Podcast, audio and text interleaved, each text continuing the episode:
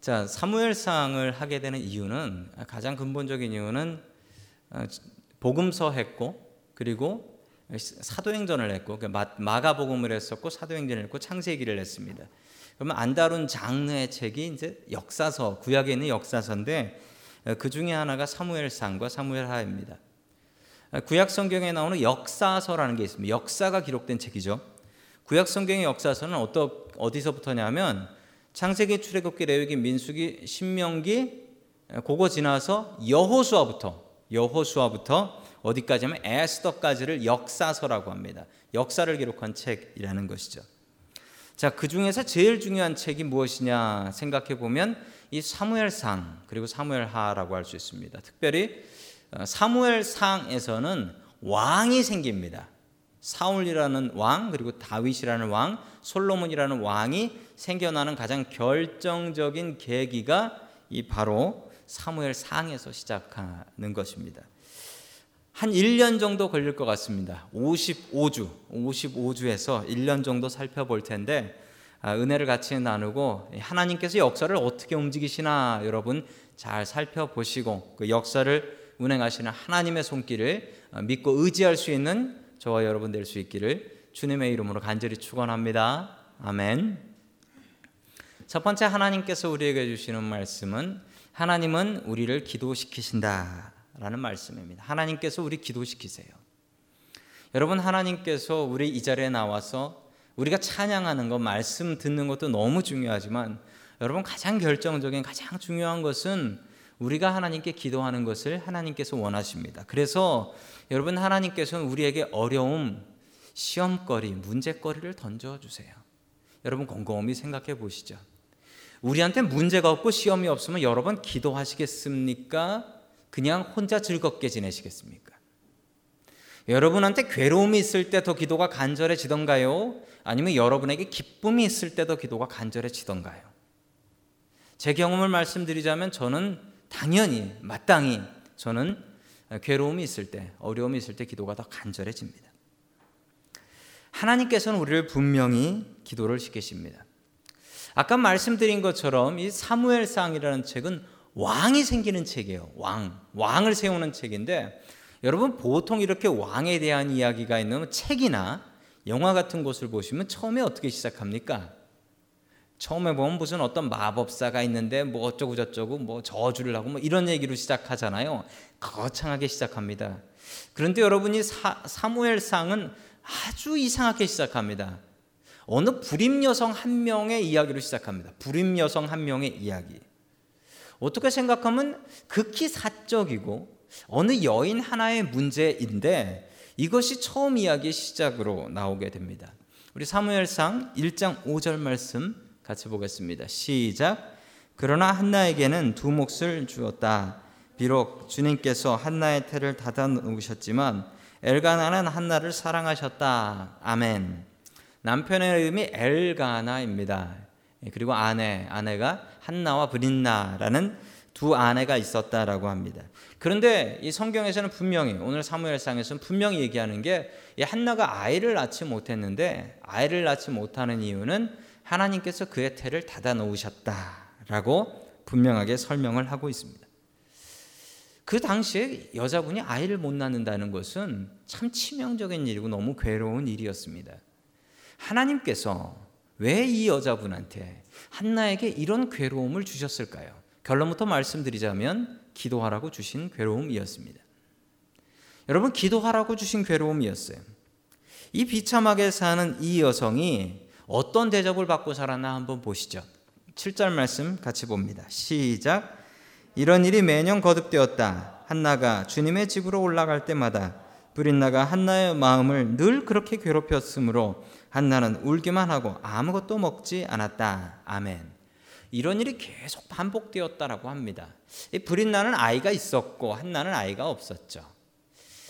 남편인 엘가나는 한나를 사랑해서 한나를 더 많이 사랑해주고 한나한테는 두 배나 되는 것을, 브린나보다 두 배나 되는 것을 주었다라고 이야기를 합니다. 그런데 여러분, 오늘 이야기를 잘 살펴보시면 아실 수 있는 게 있어요. 매년 거듭된 것은 매년 기도하러 올라간 거죠. 성전에 매년 기도하러 올라갔어요. 한나가 주님의 집, 성전에 올라가서 기도를 할 때 그때마다 브릿나가 뭐라고 했냐면 한나의 마음을 늘 그렇게, 그렇게가 뭔지 몰라요. 그런데 성전을 올라갈 때마다 이게 힌트예요. 여러분, 성전을 올라갈 때마다 그렇게 괴롭게 했다는 건 뭘까요? 아마도 브린다가 이렇게 얘기했을 겁니다. 가서 애 달라고 기도할 필요 없어. 기도해도 안 돼. 기도해서 뭐 되는 거 있는 줄 알아? 그래도 자기는 남편한테 사랑 두 배나 받고 있잖아. 애 없는 대신. 그런 수도 없는 이야기를 이 브린나는 한나로부터, 아, 브린나가 한나에게 했던 것입니다. 여러분, 이런 이야기 많이 들어보시지 않으셨습니까? 기도해봐야 무슨 소용 있어? 성전 가서 그 애 달라고 그렇게 기도해봐야 그게 되나? 그게 안 되는 거야. 기도해도 안 돼. 이런 얘기 여러분 들어보신 적 없습니까?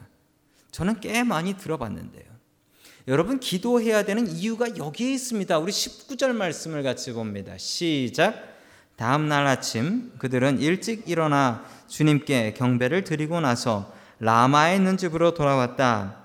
엘가나가 한, 아내 한나와 동침하니 주님께서 한나를 기억하여 주셨다. 아멘. 여러분, 제 눈이 한나를 기억하여 주셨다 해서 눈이 번쩍 뜨였습니다. 아니, 하나님께서 기억력이 부족하신가? 그러실 리는 없잖아요. 하나님께서 한나의 태를 닫으셨다면서요. 그런데 하나님은 닫고 나서 내가 기억을 못해가지고 이런 하나님이 아니시잖아요. 여러분, 그럼 이게 뭡니까? 우리가 기도하면 기억하신다라는 것 아닙니까? 우리가 하나님 앞에 기도하면 하나님께서 기억한다라는 것을, 아, 이거 몰랐네, 깜빡했네, 이게 아니고, 우리가 기도하면 하나님께서 그제서야 움직이신다라는 것 아닙니까? 즉, 한나의 태가 다친 것, 아이를 못 낳는 것은 내 기도를 듣고 싶다. 내 기도를 듣고 싶다. 한나를 기도하게 하기 위해서 하나님께서는 어려움을 주신 것 아니겠습니까? 여러분, 다시 여러분의 이야기로 돌아가 보자면 여러분에게 괴로움은 무엇입니까? 여러분의 가정의 문제는 무엇입니까? 여러분 개인이 갖고 있는 문제, 그리고 여러분이 오늘 갖고 나온 그 기도 제목은 무엇입니까? 하나님, 왜 이렇게 잔인하게 우리 집에 나에게 이런 괴로움을 주시고 기도거리를 주셨습니까? 여러분, 다시 한나의 이야기로 돌아가 볼까요? 여러분의 괴로움이 한나의 괴로움보다 더 괴로운 것입니까? 만약 여러분이 가지고 있는 그 괴로움의 이유를 모르신다면 분명한 이유 하나가 있습니다. 여러분의 기도를 듣고 싶어 하십니다. 여러분이 기도하시면, 여러분 따라해 볼까요? 기도하면 기억하신다. 시작. 기도하면 기억하신다. 여러분, 우리가 기도하면 하나님께서 기억하십니다. 여러분, 그 하나님의 기억하심을 바라보며 기도할 수 있는 저와 여러분 될 수 있기를 주님의 이름으로 간절히 축원합니다. 아멘. 두 번째, 하나님께서 우리에게 주시는 말씀은 영적으로 깨어있으라 라는 말씀입니다. 여러분, 영적으로 깨어있는 사람이 있고 영적으로 잠자고 있는 사람이 있습니다. 영이 아예 죽어있는 사람도 있죠. 여러분의 영의 상황은 어떻습니까? 여러분이 깨어있고 말씀 보고 기도하고 항상 주님과 교제하고 주님과 동행하고 주님의 말씀 들으려고 애쓰고 계십니까? 아니면 예배가 오직 유일하게 여러분들 말씀 듣는 통로입니까? 당시의 상황은 정말 답답한 상황이었습니다. 요 사무엘상 바로 전에 이제 사사기가 있는데, 사사기에는 그때는 왕이 없었고 자기 스스로 옳은 대로 그냥 행했다. 너나 없이 그냥 자기가 칼 잡고 힘센 사람이 왕 노릇하고 그러고 살았다라는 겁니다. 영적으로 얼마나 암담한 상황이었는지를 사무엘상에서는 잘 설명하고 있는데, 여러분 당시에 왕은 없었지만 왕 대신 그 민족의 지도자가 있었습니다. 누구였습니까? 제사장이죠. 그 중에 제사장 중에 최고의 제사장, 대제사장이 있었습니다. 왕이 없었기 때문에 대제사장은 민족의 최고의 지도자며 최고의 어른이었습니다. 그랬던 엘리라는 대제사장이 있었는데, 이 엘리 제사장의 모습이 어떠했을까요? 자, 우리 십삼 절의 말씀을 같이 봅니다. 시작. 한나가 마음속으로만 기도를 드리고 있었으므로 입술만 움직이고 소리는 내지 않았다. 그러므로 엘리는 한나가 술에 취한 줄로 생각하고. 아멘. 한나가 기도를 하는데 한나가 마음속으로만 기도를 했대요. 여러분에게 마음속으로 기도한 이유는 여러 가지를 생각할 수 있어요. 이 기도 제목이 좀 사적이잖아요. 사적. 프라이버시 때문에 마음속으로 한 것일 수도 있고, 너무 오래 간절하게 기도하다 보면 목소리에 목이 쉬어서 목소리가 안 나와요.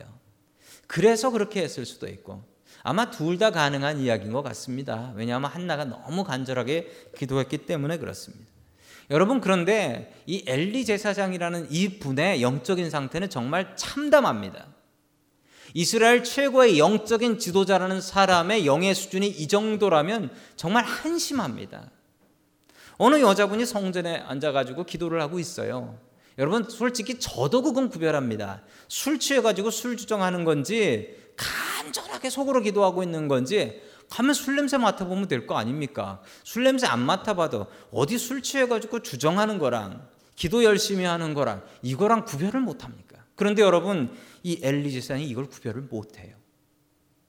이 엘리 제사장의 영적인 상태가, 그 영을 느끼는 상태가 정말 엉망이었다는 겁니다. 여러분, 제사장이 이 모양이었으면 그러면 백성들의 상태는 어떻겠습니까? 백성들은 더 엉망진창이었죠. 그 뒤에 이야기는 더 답답합니다. 십칠 절입니다. 시작. 그러자 엘리가 말하였다. 그렇다면 평안한 마음으로 돌아가시오. 이스라엘 하나님이 그대가 간구한 것을 이루어 주실 것이오. 아멘. 한나의 딱한 사정을 듣습니다. 내가 아이를 갖고 싶은데 이렇게 열심히 기도해도 내가 학대만, 차별만 당할 뿐이지 아이를 가질 수가 없습니다. 그래서 간절히 기도한 것이요 라고 얘기를 했더니만, 이 엘리 제사장이 하는 말을 좀 보십시오. 여러분, 이런 이야기를 들었다면, 이런 이야기를 제가 서, 제가 설령 그런 실수를 해서 기도하는 분에게 술 취했다라고 얘기를 했다, 그 얘기를 들었으면 일단 사과라고, 제가 제일 먼저, 제가 목사라면 당연히 이래야 됩니다. 알겠습니다. 당신을 위해서 기도하겠습니다. 그리고 기도해야 돼요. 그분을 위해서 기도해 줘야 돼요. 여러분, 그게 당연한 목회자와 영적인 지도자의 자세입니다. 그런데 이 엘리 제사장 말씀하시는 것 좀 보십시오. 그렇다면 평안한 마음으로 가십시오. 이스라엘 하나님이 그대의 간구를 들어주시. 같이 기도하자고 하고 더 기도하고 더 열심히 기도하라고 해야 될 사람이 지금 자기가 하나님이라고도 된 것 같이, 어, 그 기도 응답, 응답 됐으니까 가시오. 가면 응답된. 아니, 이렇게 얘기하는 경우가 세상에 어디에 있습니까? 여러분, 지금 이 상황이 이스라엘 최고의 영적 지도자라는 엘리의 상태입니다. 그 다음 장으로 넘어가 보시면은 더 기가 막힌 이야기들이 더 많이 나옵니다. 여러분, 이 이야기를 보면서 저는 저 자신을 회개했습니다. 저의 모습이 엘리의 모습이 아닌지. 여러분의 모습이 이 모습은 아닙니까? 여러분의 모습이, 여러분의 모습이 영적 상태가 이 상태인 것은 아닙니까? 여러분, 우리가 회개해야 됩니다. 하나님, 내 영이 깨어서 주님 바라보게 해 주시옵소서. 내 영이 잠자고 있습니다. 내 영이 깨어서 주님 바라보게 해 주시옵소서. 내 영적인 상태가 주님과 가까워지게 하여 주시옵소서. 우리 그렇게 기도할 수 있기를 주님의 이름으로 간절히 축원합니다. 아멘. 마지막 세 번째로 하나님 주시는 말씀은 하나님께 약속을 지키라라는 말씀입니다. 하나님께 약속을 지키라. 우리 이십이 절 말씀을 같이 보겠습니다. 시작. 한나는 함께 올라가지 않고 자기 남편에게 이렇게 말하였다. 나는 아이가 젖을 뗄 때까지 기다렸다가 젖을 뗀 다음에 아이를 주님의 집으로 데리고 올라가서 주님을 뵙게 하고 아이가 평생 그곳에서 머물게 하려고 합니다. 나는 그 아기를 평생 낳으실 사람으로 바치겠습니다. 아멘. 한나가 한나가 사무엘이 이제 매년 성전에 올라갔으니까, 가족들을 데리고 갔으니까, 역시 출산해서 아이를 안고 있는 한나한테 여보, 우리 성전에 올라가서 예배드립시다 라고 얘기를 했더니만, 대뜸 한나가 하는 이야기가 저는 안 가겠습니다. 저는 성전에 안 가겠습니다. 기도해서 아이 낳고 나니까 마음이 쓱 변해버린 건가요? 예, 그건 아닙니다. 이 한나의 마음을 좀 이해해 주시면 좋겠습니다. 여러분, 아이를 낳았어요. 아이를 낳아서 이제 젖 먹고 있어요. 젖 먹고 기저귀 갈고 있는 아이예요. 그런데 벌써 한나는 이 아이를 이 아이를 하나님께 드리기로, 하나님, 자식을 주시면 내가 하나님 앞에 드리겠습니다 라고 기도를 했기 때문에 한나의 마음이 찢어지는 거예요. 그냥 찢어지는. 이놈을 젖을 떼 가지고 그냥 부모님 엄마 아빠 품에서 떼가지고 성전에다 데려놓을 생각을 하면, 여러분 애가 젖을 몇 살에 뗍니까? 뭐 두세 살이겠죠. 두세 살에 애를 떼가지고 성전에 놓고 오는 것이 쉬운 일이겠습니까? 특히 어머니 마음은 찢어지죠. 찢어지죠. 이 한나의 마음이 벌써부터 찢어지고 있는 거예요. 그래서 이렇게 얘기합니다. 남편에게, 어차피 하나님 앞에 드릴 아들인데 내가 조금이라도 더 보듬고 키우다가 헤어지게 해주십시오. 여러분, 한나의 마음을 좀 이해해 주시면 좋겠습니다. 한나가 믿음이 없어서가 아니고 그의 마음이 너무 찢어지게 아파서 그렇습니다. 생각해 보세요. 아이 젖된 그 아이를 엄마 떨어지려고 하지 울고불고 난리난 애를 성전에다가 내버려 두고 돌아서는 어머니의 마음이 어땠겠냐는 거예요. 여러분, 이 서원 기도를 한나는 끝내 지킵니다. 그리고 마지막에 보면 한나가 애가 젖을 때니까 삼 년 된 송아지를 데리고 가서 소를 가지고 가서 그리고 하나님 앞에 제사 드리고 자기 아들을 하나님 앞에 드리고 돌아옵니다. 그 이후에 한나의 이야기는 나오지 않습니다. 그런데 추측해 보면 당연히 한나는 성전에 자기 아들을 바치고 아들을 위해서 눈물로 기도했을 겁니다. 그리고 누구보다도 성전 더 자주 갔을걸요? 아들 보려고요. 한나가 이 기도를 지켰습니다. 안 지킬 방법도 성경에 나와요. 그냥 돈으로 물르면 돼요. 돈으로. 돈으로 물러버리면 돼요. 아니면 남편이 아니야 라고 하면 끝이에요. 그런데 한나가 하나님께 한 약속을 지켰어요. 그래서 어떻게 됐습니까? 한나가 더 많이 기도하게 되었습니다. 한나의 믿음이 좋아졌고, 결론적으로 이 사무엘을 통해서 이스라엘의 영적인 상태가 완전히 뒤집혀 버리게 됩니다. 제대로 서게 돼요. 여러분, 그 모든 것이 누구의 기도로 시작했냐? 한나의 기도. 여러분, 사무엘은 태어날 때부터 다른 유전자를 가지고 있었습니다. 무슨 유전자입니까? 기도의 유전자를 대물림해서 받고 있었습니다. 사무엘상 일 장, 참 뚱딴지 같은 이야기라고 생각할 수도 있지만 그 의미 하나하나를 생각해보면 이 커다란 역사의 시작이 한 여인의, 아이 낳지 못하는 한 여인의 간절한 기도로 시작했다. 여러분, 어느 기도를 가지고 오셨습니까? 여러분의 어떠한 사적인 기도도 여러분 하나님께서 그 기도를 통하여 아름답고 놀라운 역사를 이뤄주시기를 주님의 이름으로 간절히 축원합니다.